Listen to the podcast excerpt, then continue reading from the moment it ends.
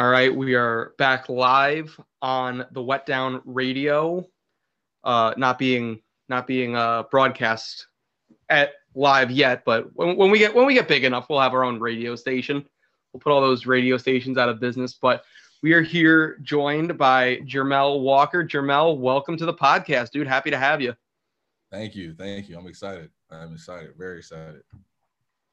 All right, happy New Year, Kevin and Aaron and Jermel, you as well. But uh, happy New Year's, boys. Uh, first podcast of 2021. Uh, how'd you guys celebrate the holidays? Uh, I celebrated it pretty well. I uh, I was actually, you know, I never really felt. I don't know. New Year's Day didn't really like excite me too much, and then for some reason this year, with all how shitty 2020 has been, it's just been kind of like a relief. But it was good. How about you, Aaron? Relief. Did you take a shit? That's what it felt like, man. I don't know. I just there's so much fucking top drama the constipation in piece, man. Come on. No, it's just like a It's a relief. relief. that that COVID year's doesn't done. exist anymore now that it's 2021. Yeah, I know. No, I mean, it's gonna it- it's, gonna all disappear. Like let's all hope, you know. I don't know. We got that new strain to watch out for, so at least that's what the media told me. I don't know. I'm afraid. I'm afraid now, so it's fine. Um, but yeah, no. Uh, Aaron, what'd you do for the new year? For New Year's, I kind of just sat around the same as uh, Kevin there. We, we we we did we had a few rebirth wins on COD, but that was about it. We, we took that easy. We didn't do much.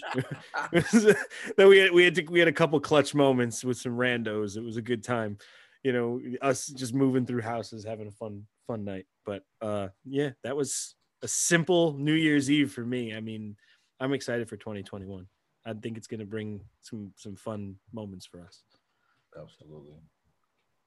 I officially had my uh my tooth extraction uh scheduled. If you're if you've been listening to the podcast for a few weeks, you'll be aware of the saga. So January 14th, we're, we're getting it out, and uh, I'm I'm hoping that they that they pump me full of that oxy. I remember for my wisdom teeth, we were talking about uh how, how they're gonna how they're gonna put me out for it, and my when I got my wisdom teeth out a few years ago, literally was fantastic. They put the needle in my arm.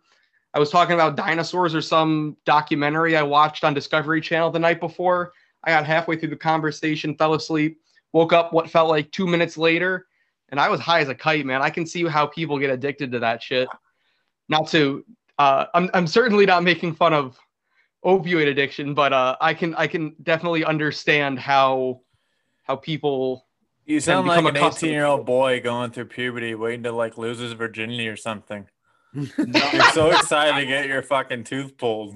I can't lie. I do agree with you on the whole like seeing how you can get addicted to it because I had blood clots like a couple of years ago and they I was having pain and they freaking injected that shit into my arm and it was just the it was the high felt amazing like just the like feeling it go through your body. I was just like, damn, I can see why people get addicted to that this. shit. crazy euphoria of weird. Yeah, like it's just like I oh, literally I literally don't know, woke up man. and was like, "Hey, can we do that again?" I had a morphine. I had I had so I, they gave me morphine after they were put the rods in my arm and all the shit that they did. Man, I was on that for like two months, taking pills every couple of hours just because the pain was that bad. Like they, it was a bad surgery, dude. Like it, they messed me up pretty bad. So I don't know, Like, Dude, my this- mom wouldn't even give me prescription strength Tylenol. my mom was so afraid that I was going to be addicted. She actually she came to me. She's going to be mad if she listens to this. But she came to me when I was taking those pills. She's like, "Aaron, I think you're starting to develop a problem." like, "No, mom. I'm not. I'm just in a lot of fucking pain, okay? but I'll get rid of this. That's what- find a different way to do That's this." why my mom And wouldn't then- even. That's then why my drinking mom problem started. it's easy though. It's easy. Like it was when it when it went through my veins. I, I was just like, man, I feel alive. Like this is wild. Like, and then when Yeah, I was dude. at home and kind of dealing with the pain, you just want a little fixed. You know, like I mean, I know it sounds bad, but it's like when You life is want beating you up, you look for that outside piece sometimes. Stay away from Just like drugs. kids. anything, a band aid, yeah. And yeah, that's that's I some know, this- dangerous shit. Don't don't fuck around with that. no, never, dude. Like it's in no way are terrible. we supporting it. We're just saying that Yeah, we I think it's understood. No, I think it's understood. I've, all the people that know us that and they'll vouch for us too. If the people that are strangers and think that we're fucking supporting it, then you're an idiot. like we'll just leave it at that. We're- The the wet down's gonna get canceled for supporting opioid use. Not even, dude. At least the No. tweakers will have something to listen to. We just Like, use drugs. always We don't abuse them. Yeah. different things. I mean, I know Le- it's a le- legal thing disclaimer. le- legal disclaimer: that nobody on the Wet Down podcast supports illegal opioid use or opioid abuse. Absolutely abuse. not. Nope. Absolutely not. No abuse at all. None. Just as I'm wearing a violent gentleman hockey fucking sweatshirt, that's okay. no abuse at all, guys. But yeah, uh, I always wonder when I wear those shirts. I'm like, do think people think I like domestic violence or something like that? Like, what like what do they think of you when you wear a violent gentleman T-shirt if they don't know the brand or where it's from? I don't know. I You think know. people laugh at you when they see that you're wearing a violent shirt because they're like, he's too pretty to wear one of those. It's usually the ugly kids. Kevin with the stuff like me, dude. You Come they on. got usually the put the fresh pretty ones on the covers, you know. yeah, man. dude. He's got the fresh fade. He is looking handsome today. and the hard part, man. Savage. Look at that. Look at those cheekbones, that jawline structure, man. It's- he's a- we gotta I'd get our own him. bottle of water. Yeah, dude, we gotta get our own bottle of water with a brand on it so he can just pose for it while he drinks. Oh fuck off! oh man. Oh yeah, so Jermel, this is what we do on this show. I think No, you're this, starting is, on. this is, aw- this is You- awesome. I would, you've I would listened not to it. wanna Be doing anything else right now. Absolutely. Oh, that's good. That sound that makes me feel good. I didn't expect you to say something like that. Thanks for the tummy stick moment. now y'all was- all got to come out kept to me warm. Texas. We do a live. We do a live show like from a living room or something. Oh, Like, that's all- soon, man. That's what I want. If Dude, can you don't have to. these two You don't have to persuade us to come to Texas. Well, got- I might That's the little bit future of plans persuasion. here. That's the future plans. Hopefully by the summertime, we'll be big enough and ready to move into Texas. I'm ready. I mean, we got good whiskey. We got. We just got good barbecue. That's the best. Every time I'm there. Every Hey, time. you got I'm rid of that fucking asshole Corey Perry, so that's a plus. Oh, Correct. I'm glad we got rid of his ass. That was good. That Yep. was good. yeah. He only went to a team that I can't stand. Dustin's favorite team. Hey, It's okay, though. I, I can't stand the guy. Period. Dustin's the kind of guy that likes the Canadiens just to be the guy who likes the Canadiens, not because of anybody who is No, listen. legends that played there, just because everybody else. I got when I when I picked the Canadiens, I wasn't really familiar with the whole Look hockey the- NHL scene, but we we were going up to Montreal for Easter every year. Um, I knew it was big up there. I'm like, all right, well, uh, I guess these will be my guys now. And then uh, once I started to get into hockey, I'm like, once I got into hockey, I'm like, oh motherfucker, really? you can always bail out, dude. Come to the come to the greener. I got side my I got my Predators hat up side here of from when I went to. Nashville. I got my Predators hat right there from when I went to Nashville. Yeah. so you're a that's- Canadiens fan too? Yeah, he's. A I'm a Canadian. Canadiens fan, but I I, I enjoy other teams doing What, you well. Just pick like all the fucking teams that everybody fucking hates, and you're like, oh yeah, that's a good team. Let's do that one. Like, Yeah. He didn't do that with Manchester United, man. He I- didn't do I that with can't Man U. I never really got into hockey until I went to school in New England. I'm just like, well, this is actually a thing. I mean, we got you know in Florida we got the the, the Lightning, and they're Yeah, you got the Panthers too good. in Miami and Yeah, we got the Sunrise. too. But Yeah, it's just it- Sunrise, it Florida. works for them. Where- I'm good. yeah, but from, we don't, we don't, you know, we don't do hockey like that, really at all. Yeah, that was that's that's a difficult piece. Definitely a difficult thing down But it's south. fun. I don't it's understand fun, it though, yet. Like, it's So what's your fun watch. baseball team then, Dustin? If you don't mind me asking. I don't really follow baseball that much, but uh, Yan- Yankees just because I'm a homer. See, exactly. My point is proven, guys. You heard it here.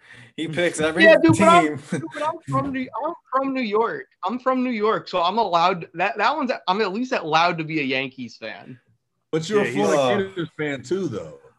Here, listen, I'll tell you the story When- about being a when Florida Tebow fan. was- I'll I'm you about- And then the young enough to where Gators, are you kidding me? Another hated Like, team. let me tell Like, you, let me tell the story about how I'm, how I'm a Florida fan. Uh, I don't know if I've told this in the podcast before. 'cause I'm I'm awful with stories that I've told people, and I just don't even realize it, and I'll tell it over and over again. Oh, God, um, so I got to start keeping. I think it was the, yeah, probably. Uh, Fuck it was the 06 national championship. It was the 06 national championship, And I was like, I was watching with my dad. I was like, Dad, who's playing? He's like, uh, the Sooners and or maybe it was Ohio State, the Sooners and Florida. I'm like, all right, well, whoever whoever wins that'll that'll be my team. And Florida won, so all right, they're my team. And you cannot shit on me for being a Florida fan. We have endured too much, and Jermel can, as a fellow uh, Florida native, Absolutely. he can attest. We have been, I have been through too much now as a Florida fan to say that it's just a bandwagon thing. This It was what? Oh, that was oh what? Oh six. You just had too much of that 06 was the- Gatorade, was man. nat- That's all. 06 was the year I think we beat Oklahoma, and then we won it again in 08, and then It it, was went, the- was all downhill from there. It's the Oh, yeah, you- era. you- yeah. I mean, that's The Tebow that's 14. That's Yeah, what 14 happened to him?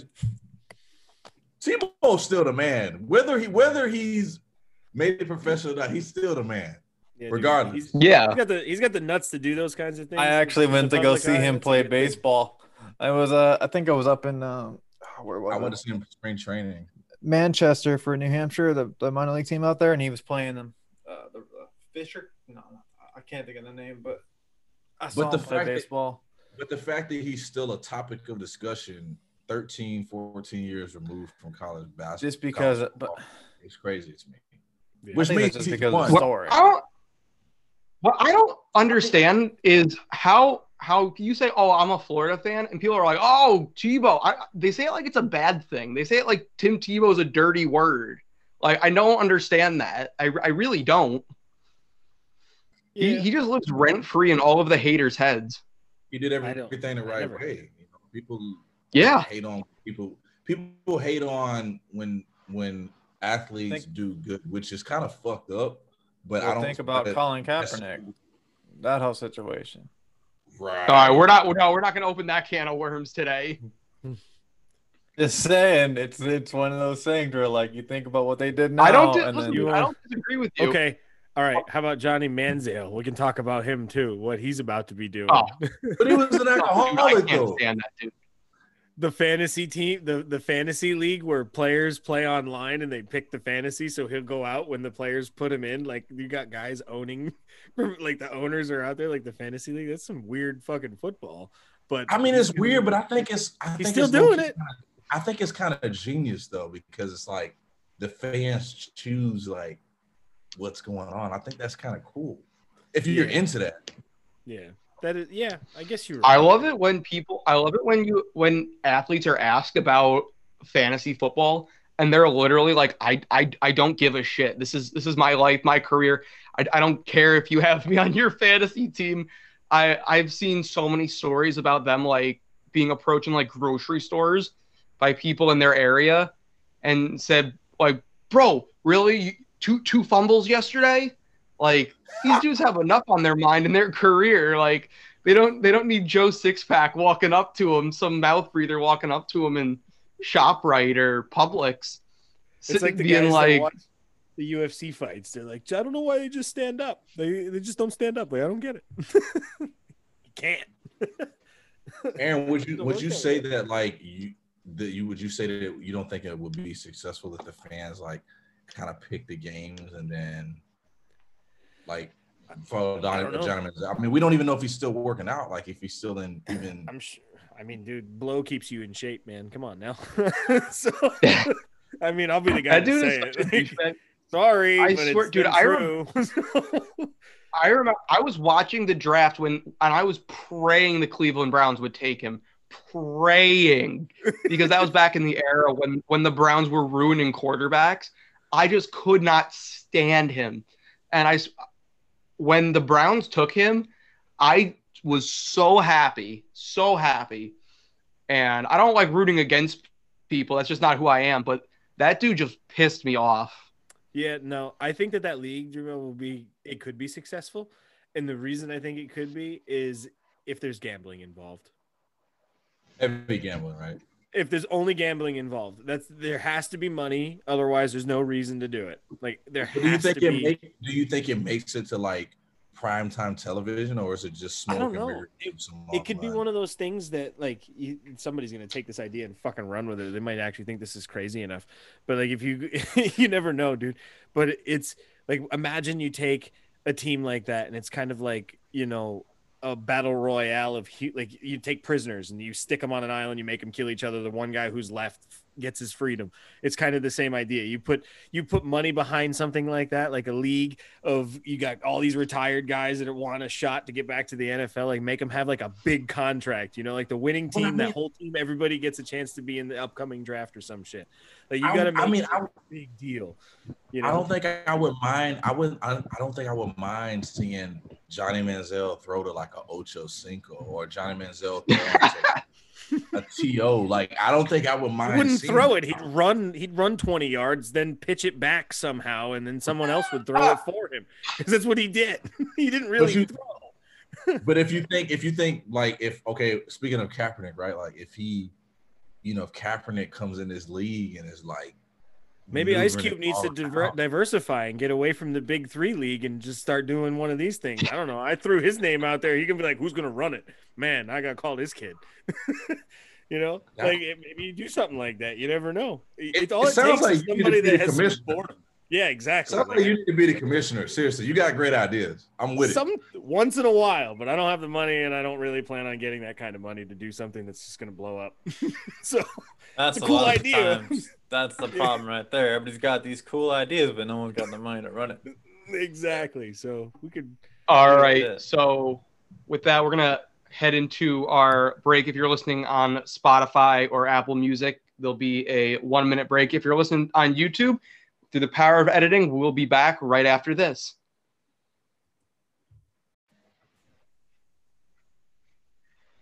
And through the power of editing, we are back. Jermel, welcome back to the show, dude.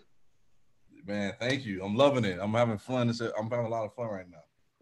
All right, I wanted to ask you this during the break, but Aaron made me save it for for here. What are you drinking? I know it's uh this really cool bougie whiskey, but what is with the what'd you mix it with? Is that cranberry juice? Yeah, cranberry juice. Uh, I would hate to say it because this is 7-Eleven brand. Whatever. Uh, this is cranberry juice, and I got this um Lockwood Distill Company whiskey. It's freaking 90 proof, 45%, and it's made actually right down the street from where I live. I live in Dallas, Texas. This is made in Richardson, Texas, which is which is a little bit north. And it's it's amazing. It's amazing. Locally. That's really that's really cool. I've never heard of mixing whiskey with cranberry juice. I might have to. I, I I'm a whiskey guy too, so so I might have to try that.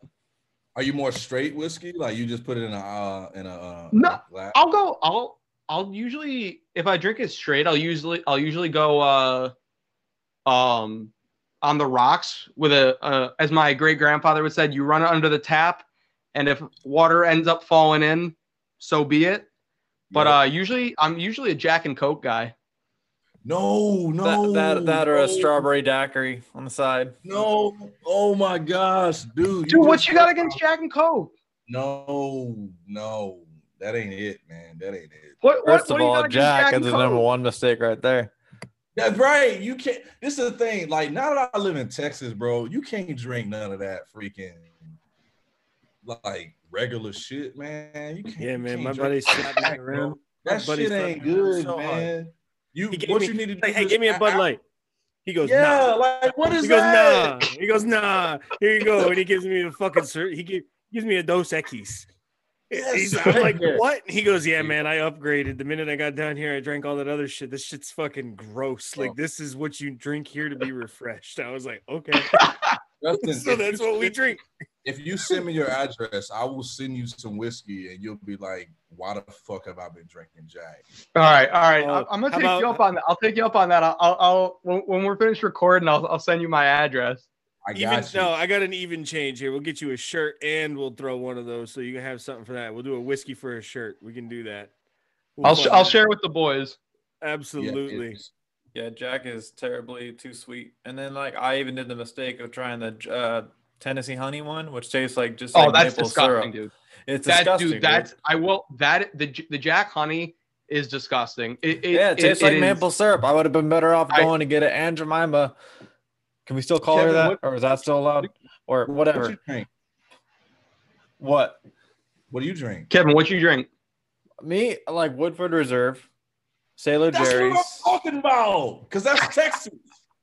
Yeah, see, Sailor Jerry's. Uh, and then I don't really drink beer. I kind of go like more in the porters and stuff like that, like more in the dark beers.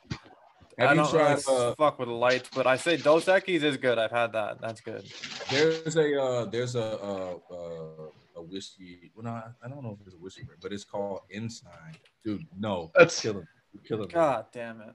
It's called Ensign. It's E N S I G N, and it's made by somebody who uh, who used to work at Crown, but I guess they were from Texas and they want to make something different. So if you're in Total Wine, I don't know if y'all got that, but you should try that. That's good. But no more Jack, dog. You gotta let that. You leave that shit in 2020, man. Oh, I've been trying to Dude, think about trying dude, I'm from the called country- Screwball, the peanut butter whiskey. Did I get that correct? Yeah, I've, I've had it. It's pretty good. It's pretty good. I had a Yeah. Reese's peanut butter drink made for me from that. It was Was it not bad. They like made like a Yeah. chocolatey Mhm. like drink with that. And I, I was it wasn't a shot, but it was it was like a small drink. Like you sip it and you don't even taste the alcohol to it. It was dangerous man. because I'm a Reese's fan. Me, like I, Dude, I, I love was- some Reese's. for Christmas, I was at my I was at my dad's house on Christmas, and my stepbrother's a big into rum, and he got had this like chocolate milk liqueur that he mixed with like I think it was Captain Morgan or whatever the the rum is, and he, I tried it. Dude, I could have blacked out on that. Honestly, What was it called? I don't- I don't even remember what it- mistake. well, no, no. Well, listen, I, I'm not a big rum guy, but So, uh, it was some. favorite. It was like some chocolate milk liqueur. Let's and he and he put Captain Morgan in it, and that was that was dangerous. I granted I was like eight Michelob Ultras deep at that point, so I really don't remember. Maybe that oh, could have helped make it taste drink. better. Nice. Dude, why does everybody hate on on goddamn right, Mich Ultra? right. while we're while we're doing this, let's talk about like obviously there's a big age difference here. There's some there's me and Jermel went to school together. Like let's say let's do this right. Jermel and I went to school together way back when, and now we're here. We're talking now. Our crazy college drinks that we used to have, the jungle juice, all the stuff that we used to make. All right, so I got a good one for you. We used to take Dubra, and this is how we, we used to make it sweet. We would take a bag, we go to the dollar store, get a bag of just Jolly Ranchers, and we would drop the Jolly Ranchers in, like our favorite color of whatever we wanted, all until all the liquor went all the way to the top. Put it in the freezer, leave it there for a day. Take it out, drop more of them in there, put it in, leave it in there for a day. That was our jungle juice. And whenever we went out, we were drinking Dubra vodka sweetened with Jolly Ranchers. It just dissolved. Oh my alcohol God. ate it up. Oh my god, man! Like it was like drinking Kool Aid. One time I was done. Like I don't remember what it was. I think we were playing hockey or some shit. but I had just gotten back from from the rink, I think. And man, I came back and I thought it was a Gatorade, and I wasn't really paying attention, dude. I took like four hard gulps, and I was fucked. I didn't realize what that was, and like, and then I started passing that shit around to everybody else, and that was dangerous to do for a long time. gonna drink it because it's Hey, hot. dude, That sounds get- bomb. I got I'm gonna have to go hammered off of of like that. five dollars. You get like a hammer, like, We're- you get a handle of Dubra for like six bucks. But I'm gonna get some Ciroc, put a little bit of Jolly Ranchers in there. Oh, All right, here, here, here. Garbage. Let me see if this saves a little face. I do for the vodka. I I do drink Grey Goose because uh we have some extra handles and my mom gave me one to go back to school. Is Grey Goose any better, or should I just? I mean, This is Yeah, the as thing. long as you're not paying for Grey Goose in stores, because if you go to Costco, you get Kirkland vodka. It's the same thing. Same, Dude. I agree. I'm, I. I drink. I like the Tito's vodka. um, I'm not a vodka guy, really. Like, I, N- I'm a- me I mean, neither. Tito's is the number one Texas vodka, so I can't really say I don't like it, but I will say it's like as you get older, Aaron can attest to this because like when you get older, that like that that that shit that you think is good, man, it's not good, and it's not good for the body. You wake up and you want so much die. sugar, so much Like sugar, yeah, so so sweet. like for me, it was like a like, wine hangover with vodka, dude. Like, Yeah, Put the two- like, put the I two of drink- those together. I, I love tequila now because I go to the gym and stuff, but every now and again, since I'm on vacation and whatnot, I'm not hitting the gym until Monday. I'm gonna have a good whiskey, but if I can't pay good money for a whiskey, I I can't drink it cheap no more. Like my body will say, man. "Fuck you." The only cheap whiskey I'll. I'll tolerate is probably uh, Hennessy. I'll Have you fuck tried with Hennessy. apple? That's cognac, dude. Have you tried Is that apple considered juice? whiskey? he said cognac. It's cognac. Cognac? Oh, fuck off. Yeah, oh yeah, you from uh, you from upstate New York, huh? You Don't talk like that. apple juice before? you could be. A little bit of Yeah, henny and coke though. That that, that does a trick, man. That's No, good. have you That's tried it with a cheat. apple juice though? No. Oh, Dude, you don't know. See, I've had you Crown you- Royale. That's Uh. another whiskey, and they have the apple version of that one. I can't stand that one. The best one I've No, had by if- If you peach. taste Hennessy, if you taste Hennessy with apple juice, trust me, you're gonna be like, "Yo, this is it." I'm trying. I'm trying to tell you. Trust. Okay. Trust me. all right. Li- Like, right. Listen, dude. Listen, you're gonna you're gonna hate me because because I but I know it's a shitty beer, but I I on, on those hot 90 degree summer days, nothing beats it when you just want to crush 26. Huge Busch Light guy. Nope. Huge Star. Busch Light. You go to Texas, Can't it'll turn it. to Lone Star, dude. You're gonna turn right into Yeah. Lone Star at that level. You go to Yeah, Texas, that's what you're gonna turn into, man. You're gonna drink that. Yeah. You're not buying Busch Light. You're buying Lone Star because it's nothing on a hot summer day. Nothing beats. and it's colder for some reason. So carbonated can't. water. That's what you yes, like? sir. Exactly. Hey, Exactly. you got that beer can water, didn't you? Like during the hurt during the, Yeah, you got beer can water. No. I didn't bought Aquafina cans of water because I thought it was the most convenient thing, and I wanted to try it. And then it tasted like shit because you could taste the aluminum in the water. Nah, but beer is But for the convenience of like, like you know, how you like the satisfaction of opening a can, and you just get. I don't know. Maybe it's weird, but I'm when you get "Oh, older, water. beer- Maybe if I feel like I'm drinking a can over and over again, I. You know, whatever. It's satisfying. It tasted terrible. Don't ever do it. But yeah. But I think when you get older, you live you beer. You just it's one of those things. You just you you let it go, and you don't realize you let it go. I know Aaron can attest to it. It's just like I'm 31. When I crossed over, like when I got to be like 28, 29, you drink one beer, dude, and you look you drive 18 wheels for a living. Like you, your belly is all fucked up. Yeah, Like dude. it's just like you you realize at that point, like okay, I work hard. I'm gonna have a good act liquor if I'm gonna drink, and you go and get something in the middle of the top shelf, as Yeah. opposed to something that is like 20, 25. Like you're just like, nah, I, I can't do this anymore. But Yeah. Dude, going I'm in the gym, I college. I'm to cut balling on a budget. Completely. Oh, don't you worry. Dustin. I'm gonna make sure you ain't balling on a budget no more. Cause I'm gonna send you hell of these shits because you irritated my soul with this jack. he's got, he's got, he's Dude, got, I'm he's got I'm from the got lots country, to it's what learn, drink, dude. dude. Lots to learn. Oh, I love this. Oh, All right, Jermel, I gotta ask you this.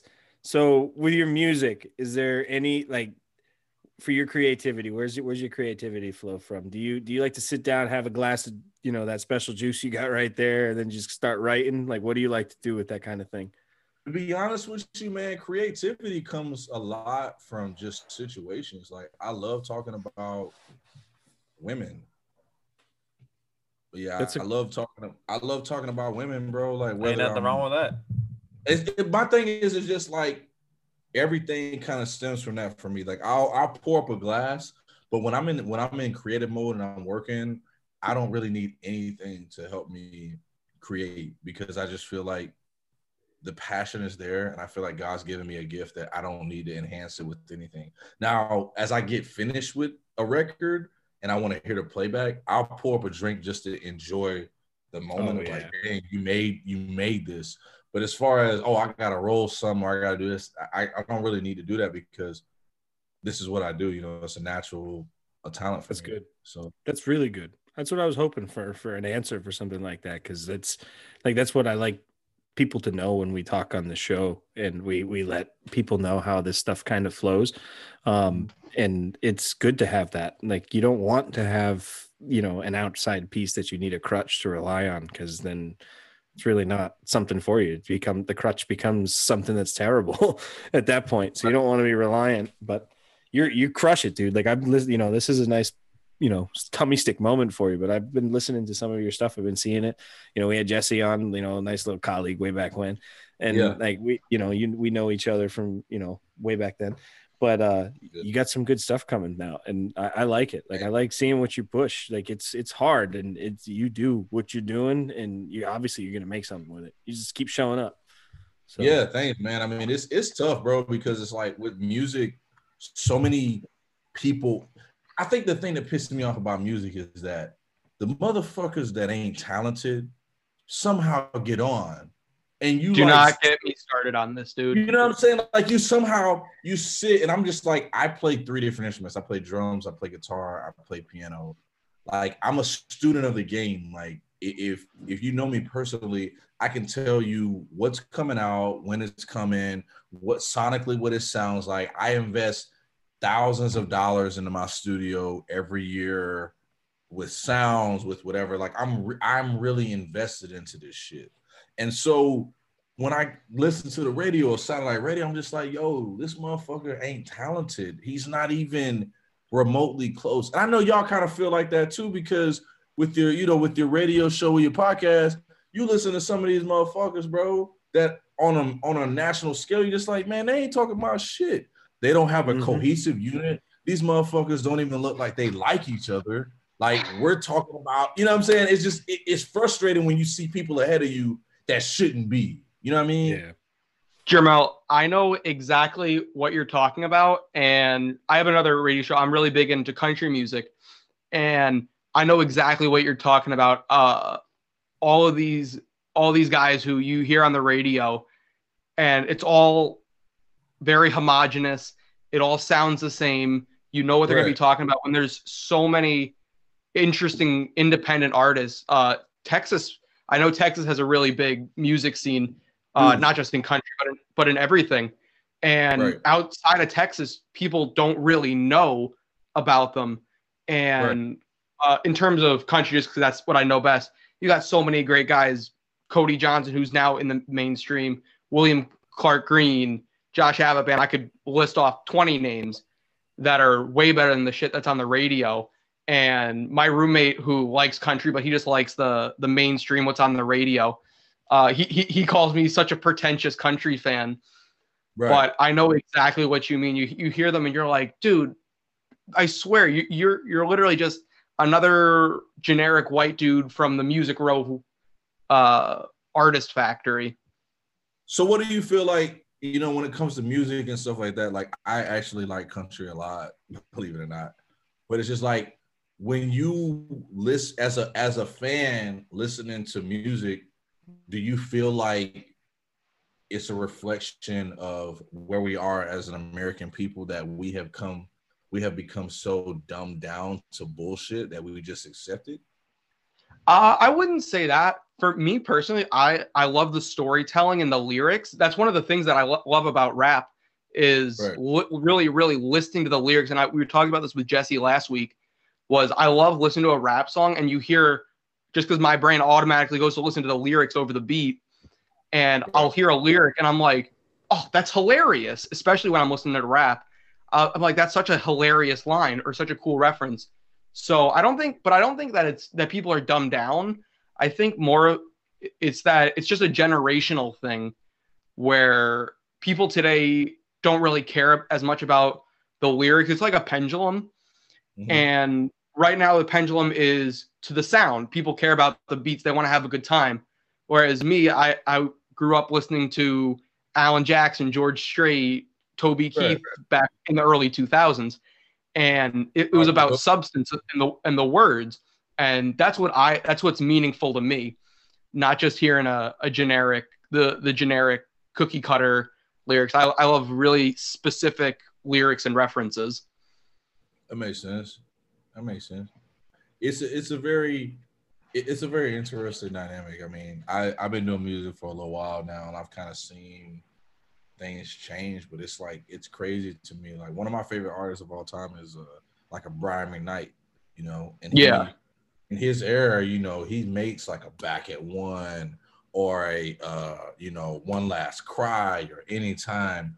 And back then, motherfuckers weren't afraid to express and be emotional as masculine men. You know what I'm saying? Like, and it's not to be questioned that you're leaning left or right, but just to it, just to explain how you feel about your person was something that was embraced. But now it's like you say some shit like that on a record, bro. Like if somebody if if if Brian McKnight release a back at one today, motherfuckers will be like, oh man, he he tripping, fuck that. It ain't even where it need to be. And it's just like, are you are you fucking kidding me? Like, this is an amazing record, regardless if it was made today, 20 years Yeah. ago, or whatever. Like, I think that the world is taking the feelings away from the man, and it's just all about women saying "fuck y'all" or "we don't fuck with y'all" or whatever. I feel like, you know, I don't know if that makes sense, but No, I I can I I completely under I completely understand what you're saying, uh, especially from the the what I like.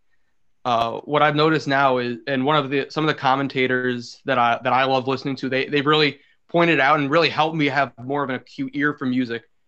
Uh, specifically, like when a guy in the mainstream, again, I'm just going to draw back to country because that's what I know the best, but I'm sure it it can it transcends genres.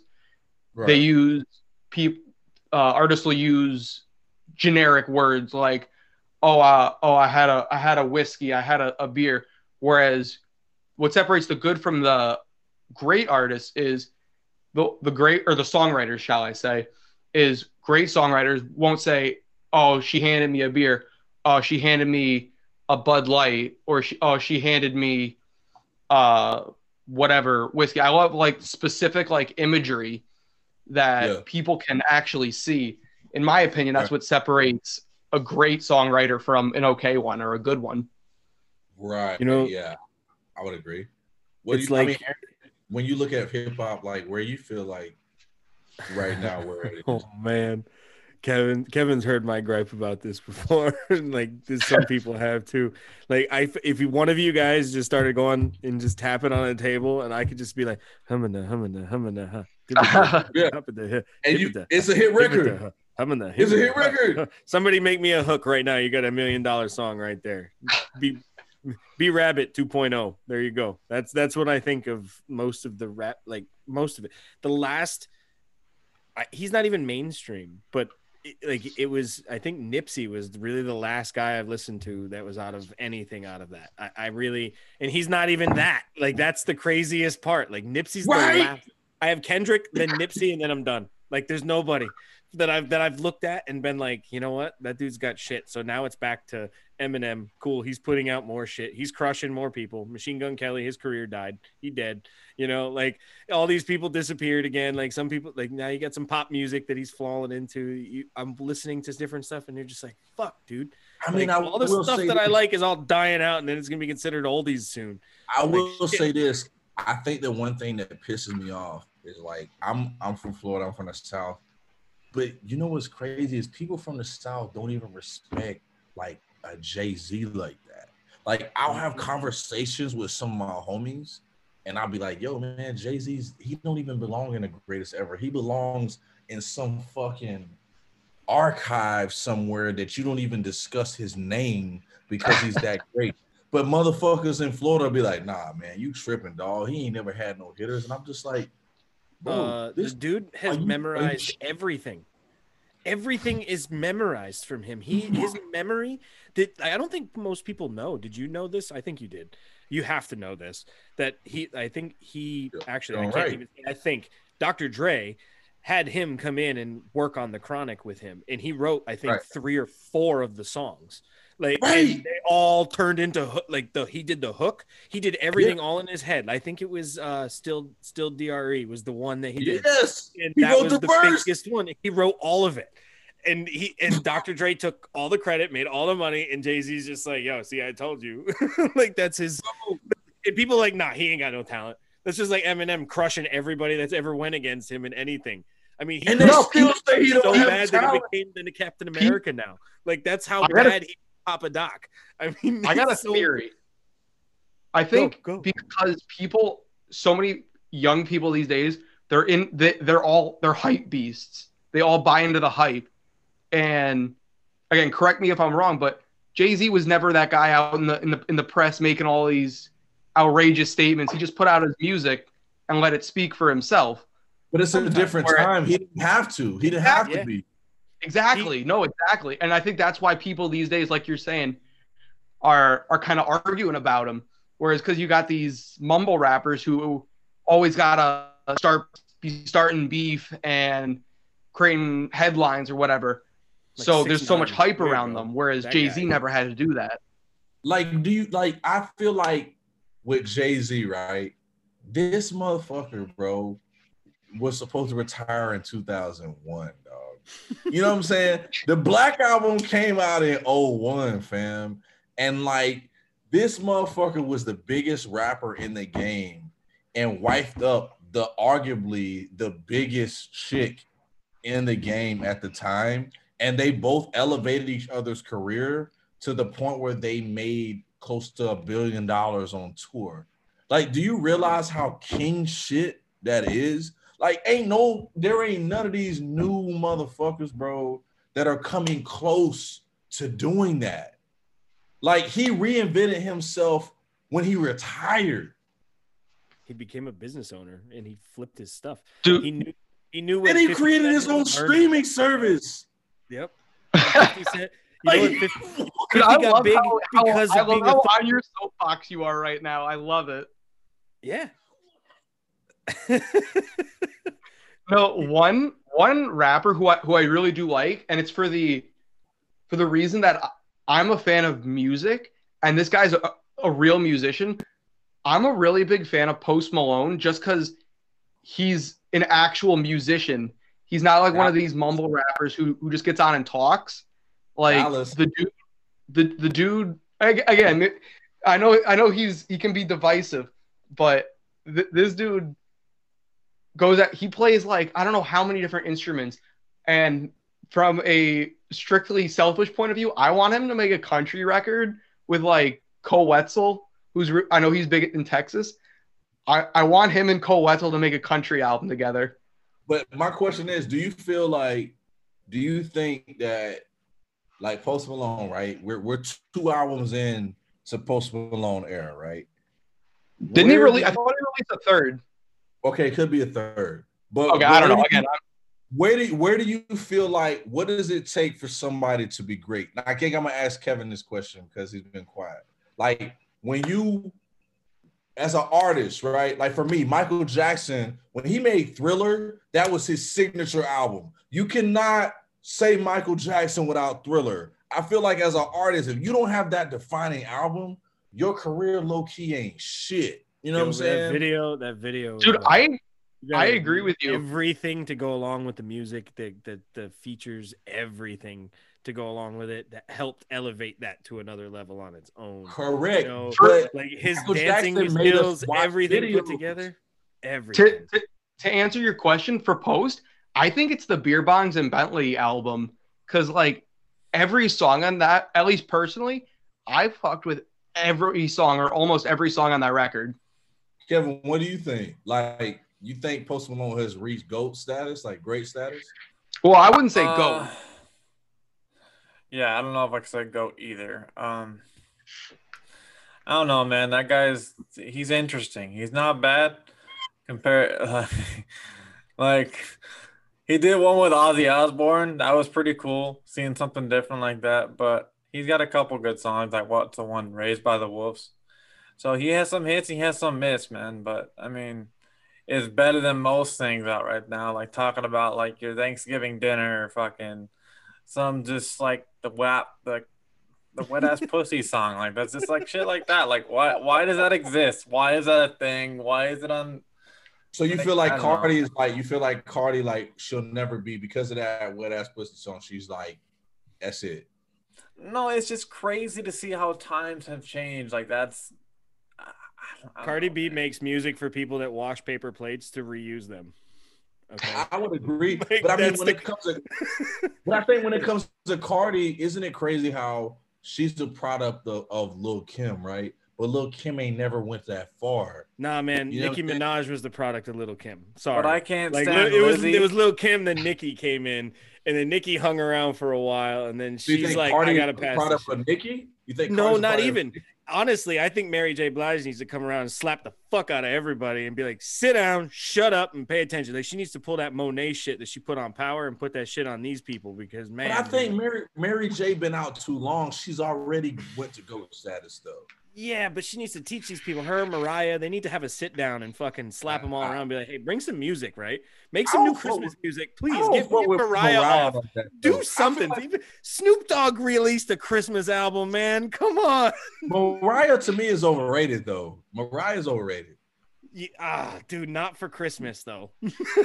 But she what- yo, releases the same song every year though. Come on, Speak- man. speaking of Come on, Mariah It's a Carey, holiday. It's That's the same song. She ain't made a new Christmas song since '98, That's man. Come on, dog.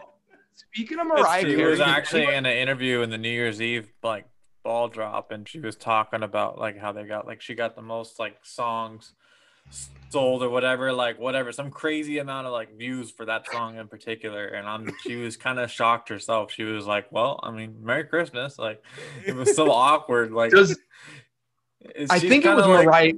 I think it, I think it was Mariah Carey a, a couple years ago on New Year's Eve was like pissed blackout drunk on the New Year's Eve stage, forgot the lyrics to her own song that she was lip syncing, and Yeah. then and then I think it was an interview or they were just chit chatting like on on camera as as they do on those shows, and this this woman could not like string together four words. Yeah, but And but, I like, remember Those I'm looking were around at my acid or whatever, right? Wasn't it, didn't somebody t- wasn't wasn't these guys talking about dropping acid like on camera? The, like, Oh, that was Anderson Cooper. And um, But- who was the other guy who was with him? Uh, I don't know, but he was like, "Yo, you ever take acid before?" And it's like, "Did you Eh. forget there's a camera in front of you?" But Kevin, you can agree though, if we think about it, when Mariah Carey came out, she had the weakest voice out of everybody. Whitney had the strongest. Then who else was Mary J kind of came out of the same. Mariah Carey kind of snuck in there. She just happened to be the only person that's still alive from that era. But she's been riding off this same fucking Christmas song for the last 20 and she got years roasted by Eminem multiple times.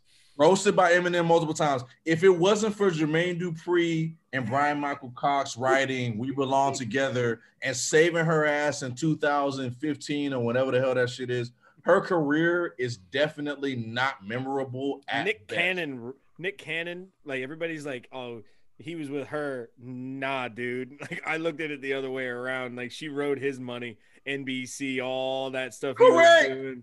bro. Like, on- you can't- do you Drumline, the royalties for that on gonna- ABC are- are Family or gonna- whatever fucking show that is, channel it is now. Are we gonna admit that Wild and Out is Wild and Out's a billion dollar business, bro? It's a billion dollar That fucking too. business. Yep. All I want MTV for anymore. Christmas is you on Spotify. Just the popular version has 907 400 million hits just on Spotify, and then there's a remix that has 16 almost 70 million plays, and then another All I Want for Christmas from You from a different Christmas album has 25.8 million just on Spotify. Those three, which are on her top 10 on Spotify, have a combined almost almost a billion plays. Little did she And- know she could have just sung that one song and her whole career would have been set. Bro, that's what I'm saying. Her whole career. Eight, She could have just Eight had one song. her She could have had three minutes of her time would have just set her for life. That's Like- eight of her top 10 songs on Spotify are off of a Christmas album. Three of those are All I Want for Christmas Is You of Does that- some shape or another. My thing is, does that mean she has a legendary career? Like that's that's my thing. I personally don't feel like that is, bro. When Michael Jackson, I don't know. She might That's have that he- Bing Crosby Christmas thing, dude. We don't know. When we're when we're fucking seventy years old, we'll we'll know if, if Mariah is still being listened to, and if it's still Dude, a thing for us. it ain't gonna matter. That's That's what I'm- one song, though. I We ain't talking about an album. If we talk about Michael Jackson's the album, it's Beat It, it's uh Oh, yeah, freaking sure. it well, uh fuck uh, you know, I can't even think of it. Dude, you don't even need to. it's Billie Jean, beat it. It's all on the same one, dude. Like all on the same album. And when Michael Jackson was releasing albums, it's not like he was dropping albums every year. It was a fucking event. My man was releasing albums seven, eight years apart But when he dropped albums, motherfuckers left school, they left work, they was out waiting outside these record stores because they couldn't just stream them. Can you imagine if Thriller came out in the streaming era? It would It shut shit the fuck down. It'd be like COD breaking. Everybody, like if COD broke, everything would, the whole world, the nerds would be like, shit, what do we do now? What do we I gotta go jack off again. like, dude, like nobody knows what to do. Facts. Then Facts, Pornhub bro. would break. It'd be a series of events just declining for Bang everyone. bang, all Here. that shit. Great. you you brought up the how how he released albums eight nine years apart you as an artist does do you think releasing an album every single year like so many do in across genres do you think that dilutes the music down and makes it kind of less special for lack of a better word or less important less uh-huh. interesting Yeah, I do because like some of my favorite artists, I, I like the fact that they go through things and I get a chance to listen to them. Like Adele is one of my favorite artists. You know, she gave us 19, then she gave us 21, and she gave us 25. Like it was just like you anticipate what they're gonna say when they say it. But then also you get frustrated because it's just like, damn, man, like I fell in love with you now it's four or five years gone down the road. Like so dude I would say yes or no. I would say yes or no because I mean Drake is also one of my favorite artists, but I feel like because he doesn't release music every year, I feel like I grow with him. You know what I'm saying? Like when Drake releases an album for me, I feel like it's a timestamp on my life that I should have got more shit together by the time he released something. Like I don't know if that makes sense, but dude I i gets a lot I of hate. completely- I like Drake a lot. I I, don't understand why. completely, I completely agree that, like my, my favorite artist Eric Church, he doesn't release and he releases an album every like four or five years, and uh, so whenever it comes out, I'm like, oh shit! But uh, I never thought of it the way as putting a, a timestamp on your life. But that's really that's really interesting yeah. uh, you say that. Uh, and now, now, now, as when we get off, I'm, I'm gonna go back and uh, l- look at all the albums since I since I got into them and and kind of think about it like that. But what I love with artists is that, especially ones that release albums so many Right. years apart, is you can listen to each album and each album is going to be different and you can see how an artist grows. Like again, my Eric Church, my guy, none of his albums sound the same. They're all you and you can tell from the they don't sound the same sonically exactly, and they don't and they definitely don't sound the same lyrically. And you can see him going from uh I'm just gonna ride with this example. Yeah, you can see him growing growing up from a guy who's cutting his teeth in bars and just trying to to make it. Then he has this huge breakout album, and then he has and then growing into being a father and being a little bit more introspective. It's re- it's really interesting, and Well- you don't get that with artists who have who who release one every year. I guess my question is like to Kevin, like since you're you know a Drake fan like me, like you know I don't know how old you are, but me, I'm 31 right now. Yeah, I'm when 26. Drake when Drake came out in 09, bro, when he released So Far Gone, I just felt like that was like, okay, he's relating to me. I'm young, I'm trying to figure shit out with, with different relationships, yada yada yada. Then when he drops, you know, thank me later in what that was, I think that was nine or ten. Then you're just like, okay, cool, he's growing up, yada yada yada. Then when he hits us with with when he hits us with take care, it's like fuck, man, like you kind of figuring it out. Where have I been these last couple years? And then as his albums progress, you kind of look at your life and you say to yourself, like, dang, like, am I advancing? Like, I'm not saying I'm gonna be on his level, but you can clearly see his growth. I know, you know, with Dustin, you feel the same way about Eric Church because you're just like, dang, okay, he's here, he's there. But it's kind of a time stamp on your life when you listen to your favorite artist and how he's growing, and you kind of look at it from your from your perspective where you're just like, damn, am I growing? Am I getting to another level? Type shit. Absolutely. Yeah, the, the, the cool thing about him too is I like I just like his story. Like the way he like you know he talks about he started from the bottom and now he's where he's at. Like that's it's true. He started Right. from the bottom. He did work his way up. I just think like he's him as a whole. He's just interesting, and the way his hype is and stuff like that. When you see him in public and like he's like at the Toronto games, I don't know. I find it entertaining for me at least. This way he is, but there's a lot of good artists out there that don't get enough credit, unfortunately. Dude, that was my thing with Nipsey. Like that's why I like Nipsey so much. Like I saw your face light up when I mentioned him before. So I'm gonna, I'm gonna talk to. I'm gonna say it again. Like his Victory Lap album, dude. That that's the first album I can sit and listen to from the very beginning, all the songs in a row until about 11 or 12 before I don't want to listen to it anymore. Like I feel like I've heard all like the whole story is packed there and then I feel like the rest is this the shit that he put in there for people to play at the club or do whatever, go somewhere just to kind of jam out to. Like it's one song, like it's just kind of he threw it on there for whatever, kind of just. But those first twelve, like you could sit there and listen to it, and you could hear the growth in his music. Like I listened to all the other ones too, and by far, Victory Lap was the better of all of them for me. And Do you do you think like with do you think like with Nipsey and like other artists that have kind of like passed away in their own city, do you feel like you can't be successful in your own city and stay there? Like it's gonna be too much hate. No, because 50 got out. Like you look at 50, he did it and he's still running. He's running and showing like making TV shows and doing everything in there. So like it's it's just one of those like damn man, like I really think that you can it really it's all about how you I guess you make peace with your past in a way. I'm sure that But I mean, you look at somebody like a Pop Smoke though. He was only 20 years old. He's in a city. He's from New York. He's in a city that he don't know about, and he accidentally posts his address, and then that happens. Like, why do you feel like some of these young artists that have the potential? Because I mean, at the end of the day, let's be honest. Like with that Victory Lap album, Nipsey was just now starting to really he was gonna he was gonna go. was Right. gonna go.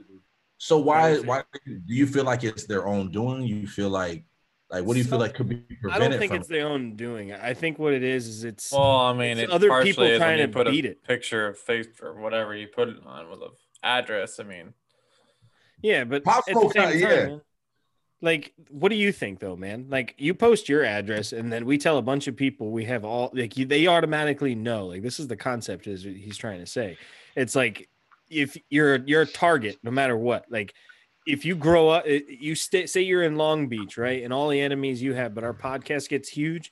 What do you think, man? Like, what I personally, all the I- enemies of your past just try to fucking take everything from you or ruin your no, life. I just think you got to be mindful of how fast you're growing, and if you're getting more more popular, you got to be more careful about what you send out. I mean, but some stuff is out of your control. I mean, there's I, bench. I- if if we're, if we're being honest, how I feel is that I feel like when you are successful, it holds the people that are around you and that have been around you accountable, and not everybody takes to that accountability, right? Like me and mm-hmm. you, you know, we have a rapport with each other from college.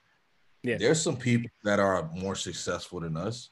You know what I'm saying? A lot. That's just what it is. for sure. Do we do I care about it? No. But if I got if I'm like let's say all five of you know, well it's all There is- five of us. Right. And we start hanging out together, right? And I blow up and all of a sudden I'm the millionaire in the group and everybody else is kind of still doing a 9 to 5. Somebody, not saying no one of y'all would, but if you're in that crew, that gives that shows accountability to someone. And not and not everybody is going to take that lightly. So somebody's going to automatically say, you know what, man, fuck this. He got the big head now. When actuality, when you get money, you're gonna act different. When you reach a different level of social status, you act different. If I became a millionaire tomorrow, I'm still the same guy, but am I gonna act a Yeah. little different? Of course I am. Yeah, man, you gotta protect yourself. You earn that shit, you get that shit. There's no there's no hack to it, dude. Like we've heard it. Right. It's all the hard work. Every step you take, you're gonna as long as you're showing some sort of growth, whether it's one foot forward or not, you gotta fucking do it. Like it's gonna Right. If you're gonna isn't- talk about money, you gotta talk about Money Mayweather because that guy has so much money. You could just see the way he acts. He don't give a fuck in the world. He don't But he's care. He living it protected, up. though. Them Joe, them, such- his, his he so bodyguards got smart. him. There's Yeah, so he's many protected. people that talk about him that like he is so smart and everybody gets him so much clout because of how he does things. But like if you think about it, all his fights, yes, he was defensive, but think about it, he he strategically planned everything he did Correct. because he knew the more hate he got, the more it's just it's crazy, man. Yeah, Why do you no. feel like? I mean, because I, I just hate that. Like, I mean, I got some day ones around me, and I just tell them all the time, like, listen, if it happens, I'm not gonna change, You know- but I gotta, move, I gotta move differently because it's that's I listened to this actually. I heard this on uh, I forgot where I heard this. I think it was in a book. Um, I, I do a lot of Audible. I like to do a book a week. Big shout out to Audible there. It's not a sponsored piece, but hey, big shout out to them because it's making books fit in my life a little bit easier for me. Um, Right. but anyways, I was I was listening to a book, and I think what you're I know you got the day ones, and you got some closer friends, like you know, like you got I showed up all of a sudden, blew out of there. Hey man, you want to come talk? Let's let's talk. Like how we how we've already have a report, but still, like you know, it's Right. it's one of those things like if I I think that's more popular when you're younger and dumber. When you're older, you're a little bit more of like, hey, you know, this it's not so long about judgment. It's who's who, you know, who you got your back, you know? Like if you think somebody's got your back and you're going to go with your gut on that, then go with your gut on it. It might be a good feeling. You might you never know what comes from it. Right. Like your career blows up, you become a millionaire tomorrow. Hopefully you don't forget about us. You know, that would that would be Right. upsetting. Like I would want you to Um, come me- be like, hey man, you know, thanks for everything. At least I met you Right. once, and then uh, good. At least say bye before you met, cross into the next me, life. me personally, I'm the type of person where I'm not gonna forget about anybody, but that you never know who's who feels like that you forgot about them. I, I just feel like success when you're the one guy who's successful in your crew, it holds everybody accountable because now mofo's gonna ask somebody that isn't successful, like, damn man, your man did it. Why the fuck you can't do it? Yeah, And then that may get that may get to somebody's head to the point where it's just like, dang, he a hating, like you know, he it comes from a place of hate, and then Yeah. it turns into a situation like you feel attacked. right. Everybody's like you. We are all responsible for our own success, but the light is shining on you a lot more when one of your best friends makes it and you don't, because now it's like, damn, you ain't working hard enough. You out here bullshitting, yada yada yada, and your man said, "Fuck it, I'm not finna be living that life." So now Yeah, the light shines on you. No, we talked about this. It's it's kind of like the the setup in the beginning. You know, it, mirrors this. Uh, when we started, when I came up with the idea of doing the podcast with you know these guys, we were trying to figure out the pieces, and I was like, I want to do this, I want to do that, and I was like, it can't be that hard to edit video, it can't be that hard to do this, it can't be that hard to do all that. And then I realized, like by myself, I'm like, this is ridiculous. So now I need another person. Now I need another person. Now I need another person. And then I'm Right. talking to Dustin. I'm like, hey man, let's do two episodes a week when we first start. What do you think of that? It'd be a good ex- good exposure. He goes, nah, man, it's gonna be difficult. He's like, he already does his own. I do an like we're doing this one. That's difficult. Two episodes a week it can be a pain in the ass. And then you got all the stuff you got to cut, post, do. And if you're really serious about it, it takes a lot of work. And you got to remember, pay stuff. There, there's really no shortcut to it. It's just keep plugging away, keep showing up, and it's repetition. And Right. as long as we try a little bit harder each day when you do something, even if it's newer, if it's like whatever, at least you're doing it. Like that's the important part. I think that's where my big fear was before with this. I was like, nobody's gonna listen to this, but we're starting to see this shit. So I'm gonna say this real quick before Dustin jumps in because I know he's got something to say. But like, Right. damn, dude, like we've we're being listened. I, I can track and see where we're being listened. So the people in the UK, thank you, and the people that are in Brazil, thank you. That's my family, I'm pretty sure. But you know, like we've got some in Europe as well. Thank you again for you know listening to us and the time that you have. And we do have one in Australia. So whoever you are, thank you very much for that that When- short amount of time. Yeah, man, we've made it worldwide all of a sudden. We're right around a thousand, so that's a big number to hit right around eleven hundred, uh, our eleventh episode. So that's some big news. I wanted to surprise you guys. I was when so when Aaron hit me up about this, uh, because everyone, you know, today pot, doing podcasts is like the big trendy thing. And when when he hit me, up, I've been doing mine since I was a freshman in in college, and so I was familiar with like, yeah, you know, you you you get what you put into it, and a lot of people they're like, oh yeah, I'm I'm gonna start a podcast, I'm gonna do it. They get three episodes in, they're like, well, this is a lot of work. I don't really do, want to do this no more and and I said it to him, and I was like, "Listen, dude," and especially when when he was when he was like, "Yo, let's do two episodes a week," I was like, "Dude, it's a, it's a lot of work to put one out a week, and have a if this ain't your full time job, it's a lot of work to put one out a week, let alone two." I was like, yeah, "Why don't we start with one for uh, for a little while? We'll, we'll get used to it." Being And ambitious, man. Don't take that away from me. I'm ambitious too, but I'm also a pragmatist. Yeah, I know. I um, like to, I go, I want to run and gun at 100 miles an hour, dude, sometimes. And if I feel like I can do it, let's do it. Keep going. Right. the the other thing I said to him was, dude, if we're doing this, we're gonna do it. I need to know that you're all in on this. Be- and I told him, I'd said a lot of people get into it and then they they're like, oh no, it's too much work. I thought it was just record and click a button and that's it. Where you gotta the the one hour that people are listening to, there's probably uh between the three of us, there's probably what like five before this, probably five, six hours of work going Yeah. into this. Not even, that's not even that. And then it's just the communication, setting everything up, scheduling Yeah. calendars, making sure the whole oiled piece of machinery is working. It's a difficult task. It's like running, it's like having a company, but it's not a company and we all work together. So that's the cool part is it's a team effort. If I can't do something, Dustin can do my job. I can do Dustin's job. Kevin can do Dustin's job. Kevin can do my job and so on and so forth. You know, it, we have to be able to do that. So that's why it's probably got to be difficult for you though, being in the music business. Like how many people you got working on your team? Like you doing this by yourself, you producing, like what are you doing on you? Well, like right now, like I have my own production company.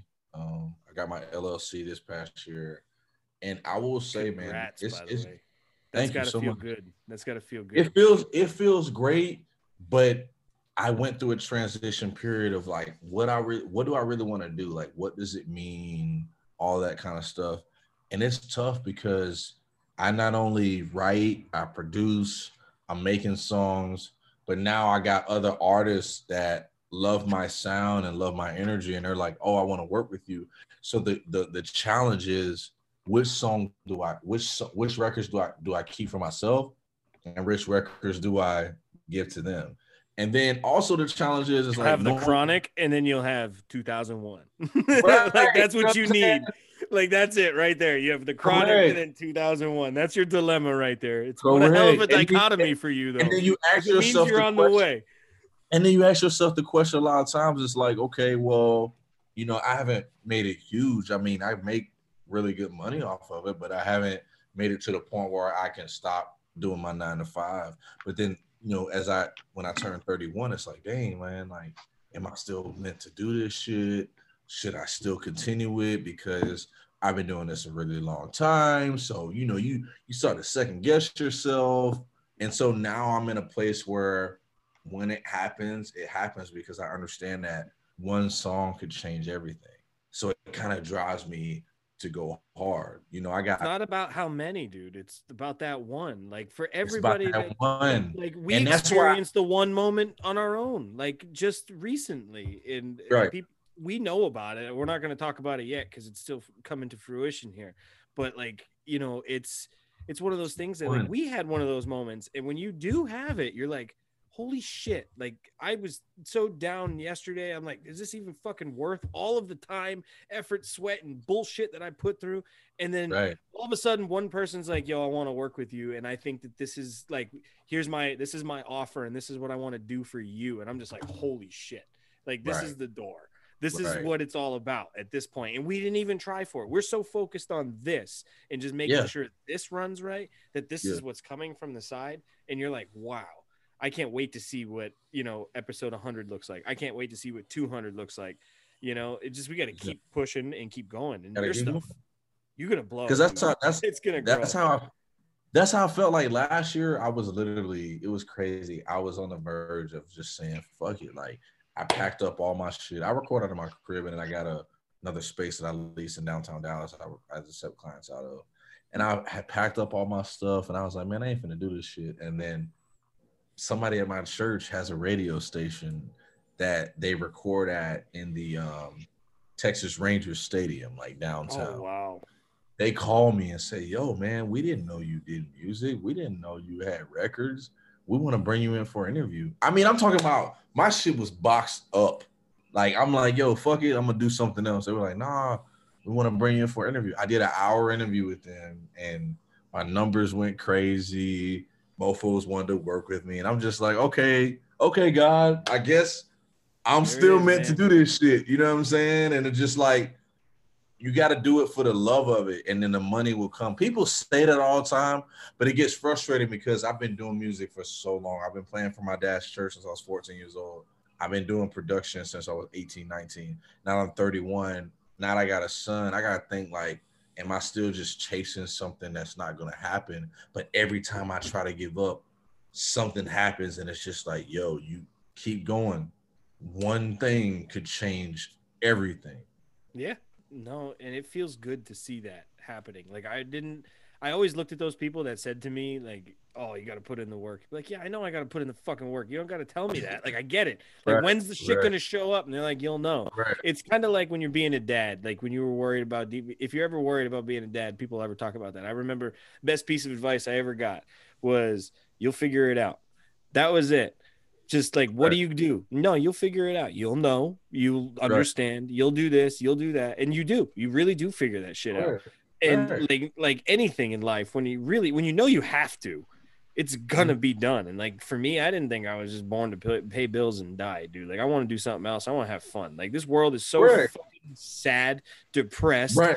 lonely. People sitting in their fucking houses all the time. They have nothing to do, getting fat, fucking drinking wine, eating booze, Grubhub showing up every two fucking weeks. And then I'm sorry, going on a little rant, man. But then like, and then they're like, "Oh man, I got COVID." No, bitch, you're fucking fat too, and you're unhealthy. Like, there's a Right. problem. Like, it, it's all a, it like it's all gonna add up and snowball on itself, and it does. It sucks. Right. And like, this is this is an outlet in a way, and I want it for to people to be able to have fun. Like, there's other people out there. This is gonna be the only way we can communicate if the world keeps fucking locking down. So we're gonna like, you're only gonna see each other through screens anyway. And I haven't seen. Right. We took one picture together. We can't even take more together because we can't fucking see Right. each other. Oh, you can't go to class, like it, and because of some of the rules is gonna go with it. It's sad, you know. Yeah. Like, I mean, It's- this is it's gonna show up and it's gonna work. Dude, this is the way the world's got to um, is gonna be, and we got to roll with it. On my on my podcast on my country podcast i i literally was just i, I wasn't getting really jaded because i was i was just kind of doing my thing. But uh like you said things can change. And i had a buddy i sat next to him in one of my marketing classes. He ended up getting involved in the radio station. He was uh one of the managers with me. He was like yo i i'm a college ambassador for universal music. Mm-hmm. he was like, let me talk to my boss, see if you want to interview some of our artists. I'm like, shit, okay, cool. I was in Nashville uh, a couple summers ago, got to interview one. Although to be fair, that that was such a shitty interview. I literally can't even listen back to it. But it op- it opened doors. I talked. I've now talked with two or three big lab- major label artists that are on the that you can hear on the radio. I've talked to one of the top uh, country music influencers on YouTube, and pe- people are like, "Well, who, who, who do you who do you know? How, how'd you do it? Like it's some special trick." I tell them, dude, I literally, I literally, I'll slide in their social media DMs, or I Google what their manager's name is, and and uh and and ask them if they want to come on. And uh, a lot of times, their their managers are like, "Yeah, sure, let's set up a time." But uh, don't don't get me wrong. I've I've been ghosted pl- plenty of times as well. But it's just about keep hammering it home, keep keep pushing. If I if I gave if I gave up after getting ghosted Oh, by sure. uh by a, by a manager uh, of some art of some no name shitty artist who and I've been ghosted by artists who can't even hold a candle to uh, a couple of the other ones that I've had on my show. yeah. And I'm like, if I if, if you let one one little hiccup or yeah, dude. being ghosted by by one manager di- dissuade you, you're you're not gonna make it. You know what's fun with it? You know what I think is hilarious about it is when when or if I talk to people like there's there's some names that I've talked to that you know we've we've actually connected with pretty quickly, and I'm actually very surprised that we've been able to do that. But like it's one of those wow, like I leave it off as if you don't want to do it now and you don't think that we're going to be something, I was like, I can't wait to see you in two years. And then I'm going to be like, hey, you remember that time that I reached out to you and I saved that? And I'm going to be like, remember you punked my ass and you ghosted me and now you're here? Like, Right. remember that moment. Like, that's what's going to end up happening. And I like whether or not we have some here and there, but like, I'm sure somebody, most people would be good, good people about it. You know, I'm not going to go up to somebody that's like, oh, you didn't want to show up. But like, you know, somebody, if I got Leo DiCaprio on here, I wouldn't be, I wouldn't go up there and be like, hey, buddy, remember when you fucking ghosted me? I wouldn't do Right. that. Like, you know, because it's Leo. Re- re- remember when we had 25 listeners and, and it was below you and you thought it was below you because it probably was at the time? Dude, you pick up trash on a beach. How is it below you at your own birthday party? that you throw Uh, for everyone no, else. I've dude, one of the best feelings is getting because I we've had it with this, and I've had a few times on my other show is reaching out and you're being like, ah, they, they, they probably won't do it, but we'll we'll, we'll see. A- And getting an email back from their manager. I, I had one. I recorded a podcast with Drake White, who dude's one of the uh, a big songwriter in Nashville. He's had a few hits on the radio, and I was like, ah, I'll, I'll, I, was listening to him on a, a podcast or on a, a live concert series that he was doing with an artist who's really big right now. I was like, ah, you know what? Fuck it. I'll, I'll, I'll reach out to his manager. Probably won't get him, but we'll see. And his manager's like, yeah, sure. Let's set up a time. And I was like, oh, shit, this, this is awesome. This is that's that's the best feeling is when, uh, for me personally, is getting the getting the email back from their manager being like, yeah, let's do it. Let's uh, what what's your availability? yeah, dude. because they need they need that whether they want to act like they don't but it's just like they they they need it i mean because when you it's just like any exposure is good exposure man you know any interview Yeah. No Wall Street, no publicity, of how- bad publicity. right like they act like they're so above it but it's just like you got to understand where you are as an artist i tell the people i work with all the time i'm like man take these and take these interviews with these people because with one of you know with hot 97 and all these big uh, big big uh radio stations they started out just like this you know Yeah. but those relationships that you build you never know man you never know some Yeah. people I don't want to act like some.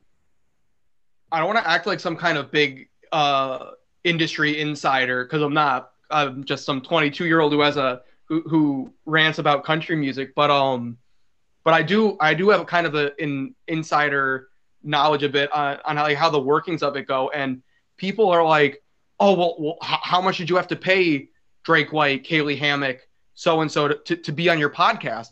And I'm like, I don't pay them anything. Their their their payment is getting the exposure, and may, maybe someone who's never heard of them before. They're doing me a favor by coming on and and letting me talk to them and pick their brain, and I'm quote unquote doing them a favor by giving them more publicity. Not that they Right. need it me me, but you, you you get what I'm saying. Yeah, Right. It's just it might be that one other person. Like it comes, it always boils down to that one person, man. It's not how many. It's just that one that thinks that you've got something and you're good. Like you can be used over a thousand times, dude. This book, like in some of the success that I have, I gotta talk. I gotta show you guys this, man. Like I, I might even have to pass it along for you. There's there's so much there's so much in here that I haven't even been able to dive into, like a good portion of it. You see that, Jim? Look at that. That's a oh man this is a fucking book to read. And i'll tell you like What's some uh, what's what's the title for for the people listening on Spotify and Apple Music and who, who it's it uh, tools of titans by tim ferriss. And he takes all of the interviews from his podcast and he's also the guy that created the four hour work week and the four hour body. So if anybody already knows who that is. But um, he's taken pretty much all the bits and pieces of all the people he's ever talked to.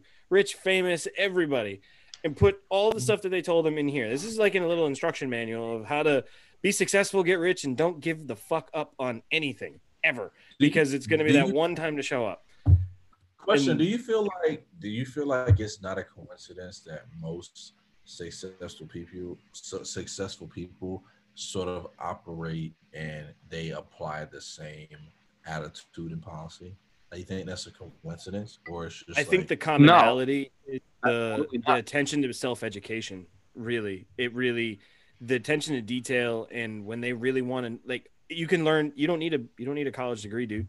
It's Well, shown. I mean, you can get a college degree off the internet. So You can get- that knowledge anywhere and everywhere. It's in your fingertips with your phones. There should be no reason for you to be able to figure out how to start a business somehow. so Even let if me you, ask you this question. Let me ask you this question. Yeah, and this makes shift gears, and I apologize if it does. Do you feel like the American, well, since you're, you know, you were in the military and stuff like that, do you feel like the American school system is designed to make money as opposed to teach people?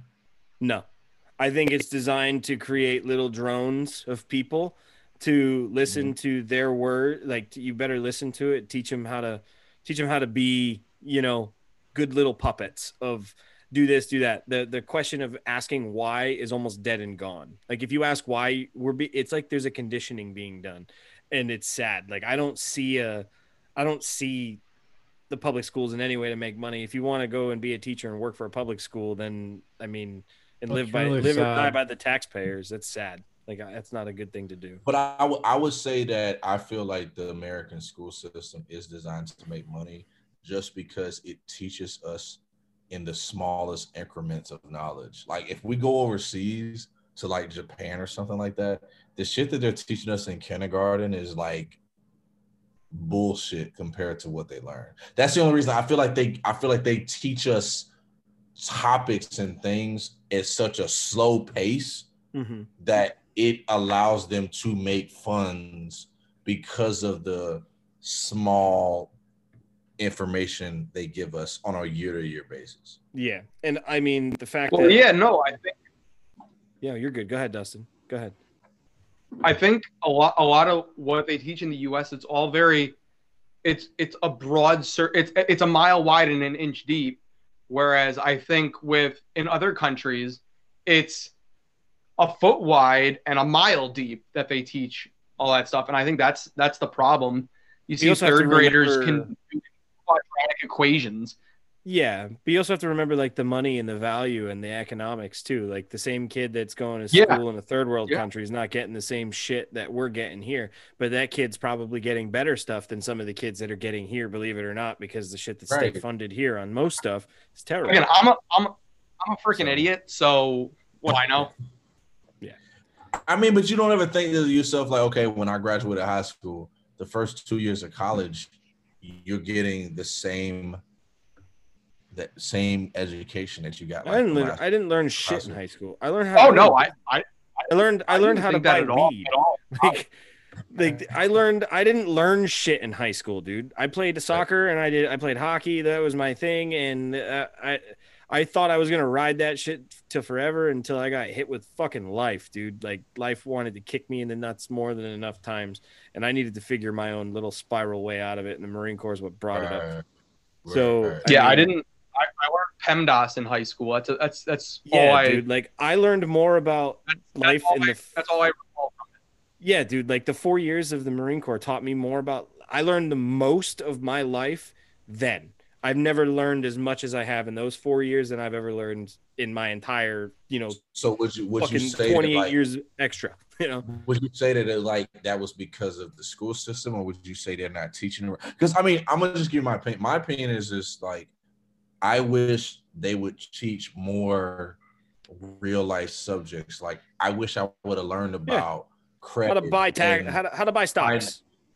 right things like that. Like if Pay there was at least one class, Change because in high school you you graduate and it's you know you graduate at 18 and it's like you get all these letters in the mail oh you're approved for 5000 you're approved for 10000 if i would have known how to leverage you know if i'd have learned how, know how to leverage um credit and taxes and stock coming out of high school i would have been in a to way buy a house. position. Change a Right. tire. The littlest like that. the littlest thing. Just the littlest Correct. things and make you proficient in it. Not like you stick the fat kids on on the track, make them run their fucking fitness test. They're not going to pass, but they're still going to be able to graduate because you know they're fat, and that's you know it, it's whatever. Feel bad for them. Correct. And then Correct. like I and I, I'm I'm sorry if anybody gets offended by the word fat. Like I was fat. I still kind of am fat. I'm still improving myself. I was But like, too. damn, I was fucking fat and shamed all of you for really not saying anything to me. Right. I was- like, goddamn. I- I've taken this time of like reinventing myself. Uh, I I use this. It was like prison for me, really, even though it's not. Correct, But like. I, it was a lot more time to read. Obviously, a lot more time to learn things. Like change my life. I, I stopped putting poison in my damn brain and watching Tiger King and all that shit and fucking Right.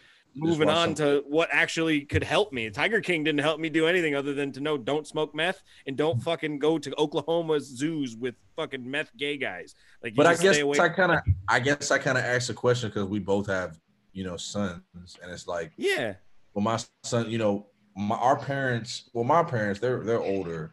They didn't have the knowledge to teach us credit and stuff like that. So now Yeah. that I have a son, like, you know, he already has a bank account now. Every you time we five get twenty nine set up. You got it all. yeah, like you know, I'm I'm setting him up. Edward Jones one percent. That nah, dude. you right when he gets to be a teen, when he gets to be a teenager we're gonna have financial literacy conversations i'm gonna be like listen man your credit's here because of what i did if you do this shit if you do this bullshit you're not gonna have this credit score and credit is king well cash Yeah. is king but credit Cash is king. low Credit- king. credit's Right. queen. Let's be real. credit is queen cash is king but Yeah. if he doesn't know that if he doesn't because the schools ain't gonna teach him that shit it's, it's up to me to So you know what I did? Actually, you're gonna love this. So my kid got some Christmas money for for Christmas, like normal, and he Yeah. wanted to spend it on some toys. Well, I let him spend a little bit on some toys, but then I told him on this next piece, I was like, "Listen, you want to spend some money, you want to go to the store. I'll let you do that because you're five years old. You want to get out. I understand Right. being a kid right now in this world is shit.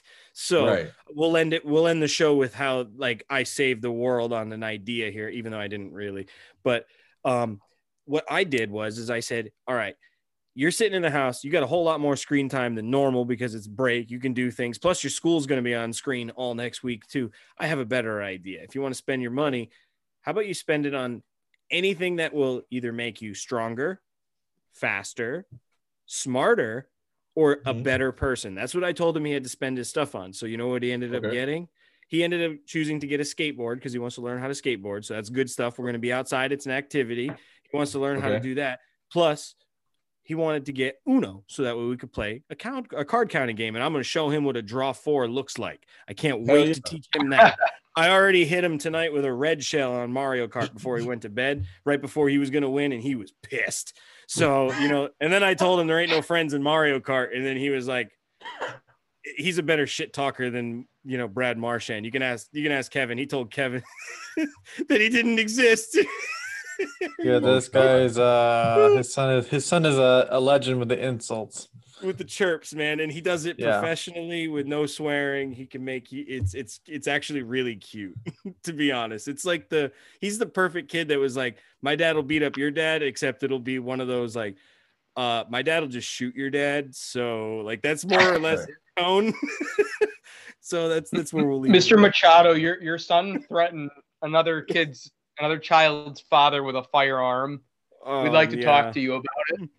That's oh yeah, that'll be great. That'll that'll be the day. I'm I'm only, I've I've already had one of those calls. I smacked my wife on the ass um once and my son saw it and thought that was the way to do things and there was a little girl in his preschool class Oh, that he thought was a good idea. He smacked her on the ass and went nice jeans. He gave her a compliment but he smacked her on the ass and he didn't.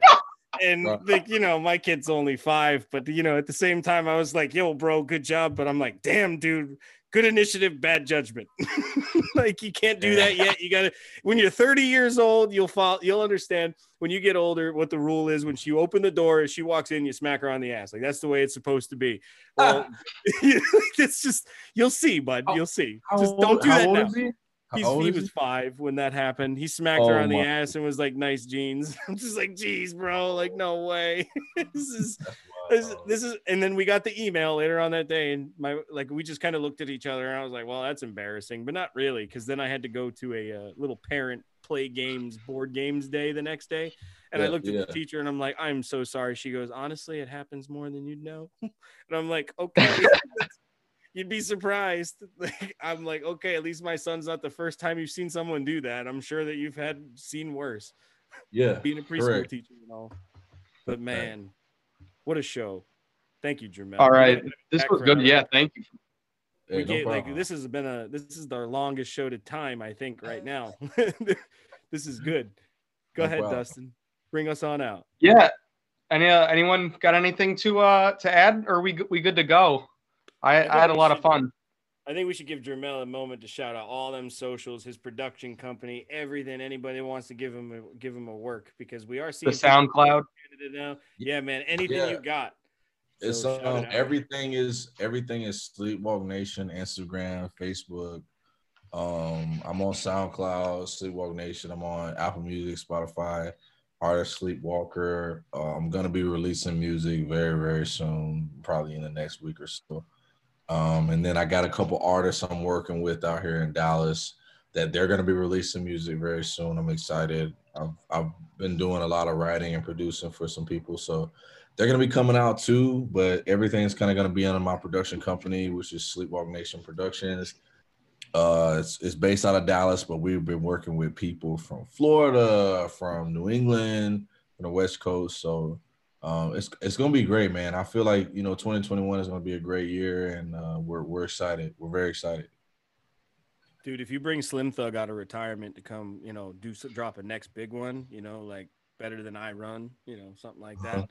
And, uh, It's crazy him out- because this one of the studios I record at, Mike Jones records at, and uh, I've been kind of like I, I keep missing him, but you know that made slide in that made elevator time once in a while. I you mean, know? I was thinking about hitting that number, you know, 28133. You know what I'm saying? I think I kept thinking about hitting that number, but yeah, but it's it's it's I'm excited, man. Like I feel like I you know, I've been wanting to kind of branch out and I feel like I know where I want to do. I know what I want to do, I know where I want to be, and I'm, I feel great right now, like about everything. That's good. on, so it'll be Heck good. yeah, man. Yeah.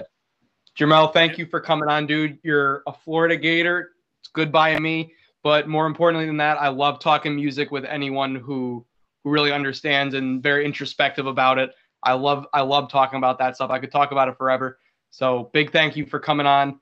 We will see you guys next Tuesday for the Wet Down episode 12. See ya. See ya. All right.